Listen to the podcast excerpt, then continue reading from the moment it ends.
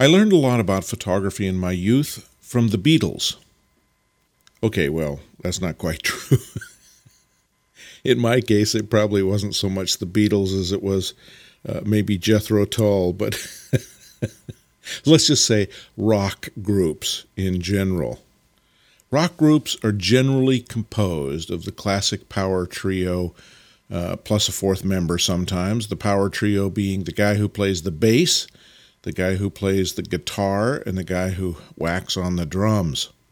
Rush is another one of my favorite, but I digress. Relative to photography, the reason studying that composition of a basic rock band has been helpful to me in photography is because I understand the same sort of counterpoints in tone are necessary in a photograph. Oftentimes I think of the sharp highlight detail, like the cymbal, like the high note guitar. And then there's the the deep shadows that underlie everything, like that driving bass. And the pounding rhythm of the drum has to take place too in a photograph, the way things move in and out of these basic tones. This photograph, door number 13 from the Hastings building, shows this. What really makes this photograph, what caused me to want to stop and make this picture, was the shadow coming across the door.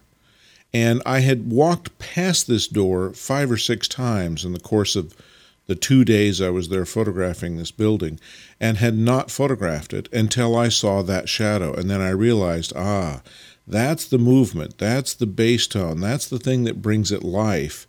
That shadow coming down at a 45 degree angle across the door just kissing that number 13 and then the highlight details on the door down below. That's the bass and treble. That's the bass guitar and the cymbals playing against one another. And I look for that kind of thing in photographs all the time because whenever I can find that kind of counterpoint of tonalities, if you will, then I know I can start looking for a photograph and start thinking in terms of the composition. And oftentimes I find it works.